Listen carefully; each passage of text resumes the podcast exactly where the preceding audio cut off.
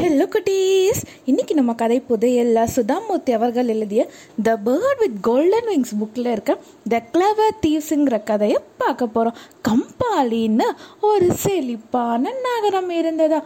அந்த நகரம் என்னதான் செழிப்பாக இருந்தாலும் அந்த நகரத்தில் திருட்டு தொல்லைகள் அதிகமாக இருந்ததாம் எவ்வளவுதான் வீரர்களை அங்கங்கே குமிச்சு வச்சாலும் இந்த திருடர்கள் வந்து திருட்டு தொழிலை தைரியமாக செஞ்சுக்கிட்டே இருந்தாங்களாம் அந்த மாதிரி ஒரு திருடங்கள்ல ஒருத்தன் ராமு ரொம்ப புத்திசாலி திருடன். ஒரு நாள் இரவு நேரத்தில் ராமு எப்படி திருடலாம் எங்கே திருடலான்னு யோசிச்சுக்கிட்டே ஒரு வீதியில் நடந்து வந்துக்கிட்டே இருந்தான் அவனுக்கு பின்னாடி யாரோ நடந்து வந்துக்கிட்டே இருந்தாங்க. அவன் முன்னாடி இருக்க ராமுவை கவனிச்சான் இவன் நம்ம தொழில் செய்கிற மாதிரி இருக்கே அப்படின்னு நினச்சான் ஆமாம் ரெண்டு பேருமே திருடனுங்க தான் இன்னொருத்தன் பேரு பீமு. பீமு வந்து ராமு கிட்ட பேசினான். இந்த மாதிரி நீயும் திருடுற மாதிரி தான் தெரியுது. நானும் ஒரு திருடன் தான் அப்படின்னு அவங்களுக்குள்ளார பேசுகிறாங்க நீ எவ்வளோ திருடி இருக்க நான் எவ்வளோ திருடி இருக்கன்னு அவங்க அவங்க செஞ்ச திருட்டு தொழிலை பற்றி விவரமாக பேசிக்கிட்டு இருந்தாங்க. பீமு சிரிச்சுக்கிட்டே சொன்னான் எல்லாம் சரி. நீ புத்திசாலியா? இல்லை நான் புத்திசாலியா? எப்படி தெரிஞ்சுக்கிறது? அப்படின்னு கேட்டான். என்ன செய்யலான்னு ஒரு இரவு ஃபுல்லாக யோசனை செஞ்சுக்கிட்டே இருந்தாங்க. அடுத்த நாள் விடிஞ்சது. அவங்க நகைகள்லாம் இருக்கிற நகை வீதி பக்கமாக போனாங்க. அவங்க ரெண்டு பேரும் ஒரு பணக்கார ஆளை பார்த்தாங்க. அந்த ஆள் வந்து என்ன தெரியுமா செஞ்சுக்கிட்டே இருந்தான் நகை கடையில் இருக்க நகைகளை எல்லாம் பார்த்துக்கிட்டே இருந்தான். இப்போ பாரு நான் என்ன செய்கிறேன் அப்படின்னு ராமு சொல்லிட்டு அங்கே இருந்து போனான். சாதாரணமாக நடந்து போகிற மாதிரி அந்த கடைக்குள்ளார பார்த்தா அங்கே இருக்க நகைகளை எல்லாம் வாங்குற மாதிரி பார்த்துக்கிட்டே இருந்தான் யாரும் பார்க்காதப்போ அந்த மனுஷனுடைய பாக்கெட்டில் இருந்த பர்ஸை எடுத்துக்கிட்டான். அந்த பர்ஸை எடுத்துக்கிட்டு பீமு கிட்ட போனான் பாத்தியா நான் எப்படி எடுத்தேன்னு? சரி அந்த பர்சுக்குள்ள என்னதான் இருக்கு பார்க்கலாம் அப்படின்னு ரெண்டு பேரும் பார்த்தாங்க. அதில் பத்து தங்க நாணயங்கள் இருந்தது. நான் என்னோட புத்திசாலித்தனத்தை காமிச்சிட்டேன். இப்போ உன் உன்னோட டேர்னு போ எப்படி உன்னோட புத்திசாலித்தனத்தை காமிக்கிறேன்னு நான் பார்க்குறேன். அப்படின்னா அவ்வளவுதானே அப்படின்னு பீமு சொன்னான். நீ வேணா பாரு அந்த பணக்கார ஆள் இருக்கால அவனுடைய சொந்த பர்ஸை வச்சே அவனை திருடனா நான் எல்லாத்துக்கு முன்னாடியும் நிறுத்துறேன். அப்படின்னா என்ன தெரியுமா பீமு செஞ்சான் பத்து தங்க காயின் அந்த பர்ஸில்? அதில் ரெண்டு தங்க காயினை எடுத்துட்டு அதுக்கு பதிலாக ரெண்டு காப்பர் காயினை மாற்றி வச்சான். அந்த பர்ஸை எடுத்துட்டு போய் அந்த பணக்கார ஆளோட பாக்கெட்டில் வச்சிட்டான். உடனே திருடன் திருடன் திருடன் திருடன் திருடன் அப்படின்னு கத்துறதுக்கு ஆரம்பிச்சிட்டான். மக்கள் எல்லாம் அந்த இடத்துக்கு வந்தாங்க. இந்த ஆள் என்னோட பர்ஸை எடுத்துட்டான் அப்படின்னு பீமு சொன்னான். நான்லாம் யார் பர்ஸையும் எடுக்கல. நீங்கள் வேணால் என்ன சோதனை செஞ்சு பாருங்க அப்படின்னு அந்த பணக்கார மனுஷன் சொன்னான். என்னோட பர்ஸு ப்ரௌன் கலரில் இருக்கும். எட்டு தங்க நாணயமும் ரெண்டு காப்பர் காயினும் இருக்கும் அப்படின்னு பீமு சொன்னான். உடனே அந்த பணிக்கார மனுஷன் என்ன தெரியுமா சொன்னா என்னோட பர்ஸும் ப்ரௌன் கலரில் தான் இருக்கும்.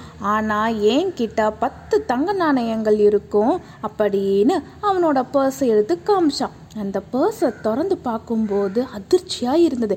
ஏன்னா அதில் எட்டு தங்க நாணயங்களும் மீதி ரெண்டு செப்பு காசும் இருந்தது. ஜனங்கள் எல்லாம் அந்த அப்பாவி பணக்காரனை திட்டுறதுக்கு ஆரம்பித்தாங்க பீமு வந்து என்னமோ பெருசாக சாதித்த மாதிரி பர்ஸில் இருக்க காயினோட ராமு கிட்ட வந்து சேர்ந்தான். ராமுவும் பீமுவும் நெருங்கிய நண்பர்களாகவும் மாறிட்டாங்க. திருட்டுத்தனமும் அதிகமாக சேர்ந்து செய்ய ஆரம்பிச்சாங்க.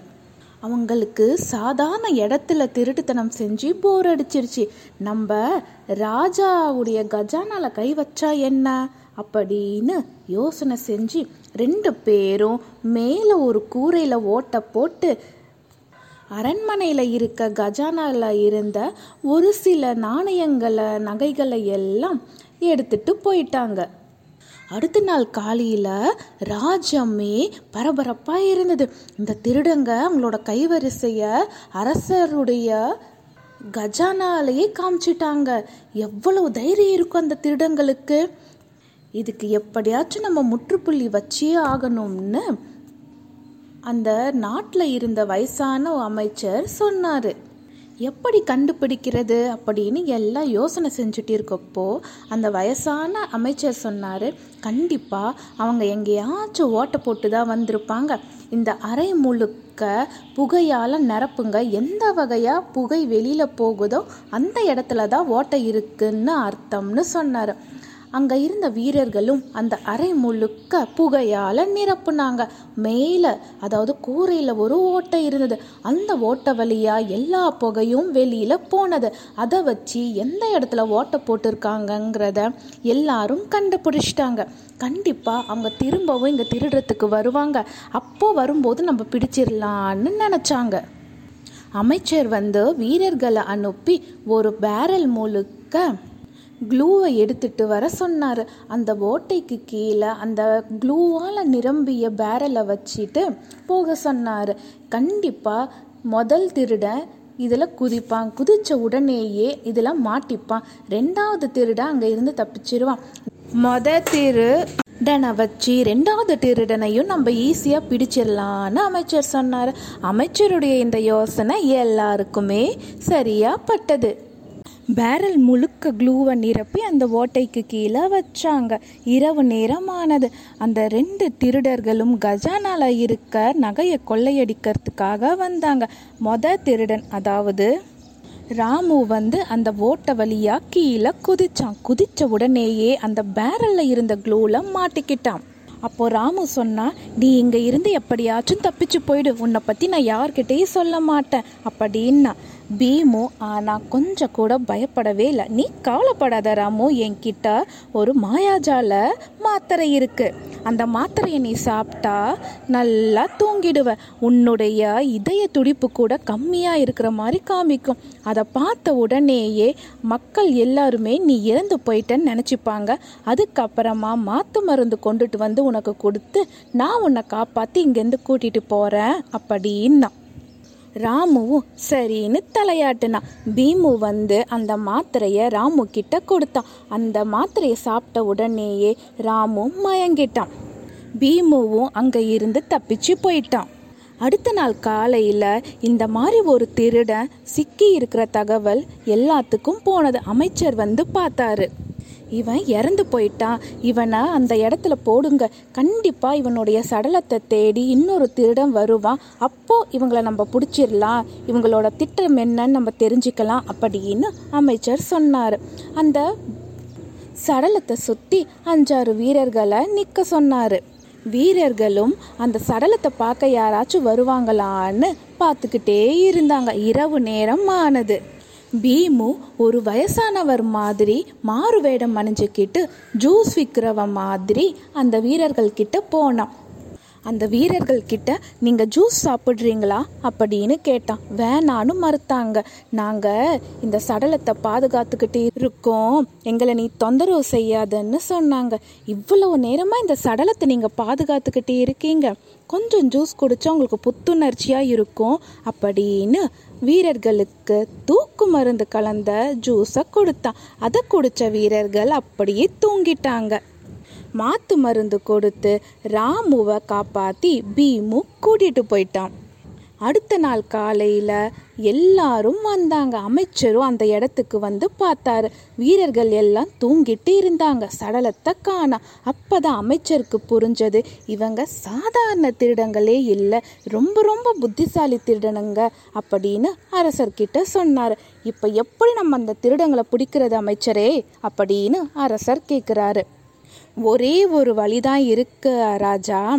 அந்த திருடங்க செஞ்ச தப்பை எல்லாம் மன்னிச்சு அவங்களுக்கு ஒரு பொறுப்பை கொடுக்குறோம்னு ஒரு அறிவிப்பை கொடுங்க. அதுக்கப்புறமா பார்த்துக்கலாம் அப்படின்னு சொன்னார். அரசரும் அதே மாதிரி ஒரு அறிவிப்பை கொடுத்தாரு. ராஜுக்கும் பீமுக்கும் திருட்டு தொழில் செஞ்சு போர் அடிச்சிருச்சு. அரசர்கிட்ட போகலான்னு போனாங்க. அப்போது அரசரும் அமைச்சரும் அவங்களுக்கு நிறைய அறிவுரைகள் சொன்னாங்க. ஏன்பா ரெண்டு பேரும் இவ்வளோ புத்திசாலியாக இருக்கீங்க. ஏன் நல்ல வழியில் நீங்கள் சம்பாதிக்க கூடாது? கொஞ்சம் பொறுப்பாக இருங்க. நீங்கள் செய்கிறது தப்பு. இன்னொருத்தங்களோட பொருளை அபகரிக்கிறது நமக்கு பாவம் தான் வந்து சேரும். அந்த மாதிரி செய்யாதீங்கன்னு நிறைய அறிவுரைகள் சொன்னாங்க. பீமுவும் ராஜுவும் அவங்க செஞ்ச தப்பை உணர்ந்தாங்க. உடனே அமைச்சர் அவங்களுக்கு ஒரு காவல் பொறுப்பை கொடுத்தாரு. அதாவது இந்த ராஜ்யத்தில் வேற ஏதாவது திருடங்க வந்தால் அவங்கள பற்றின தகவலை நீங்கள் தான் எங்களுக்கு சொல்லணும் அப்படின்னு அந்த பொறுப்பை கொடுத்தாரு. பீமுவும் ராஜுவும் சரின்னு ஒத்துக்கிட்டாங்க. இப்படி தான் திருடனாக இருந்த ரெண்டு பேரும் போலீஸாக மாறினாங்க. இந்த கதை உங்களுக்கு பிடிச்சிருந்ததா குட்டீஸ்? பாய்.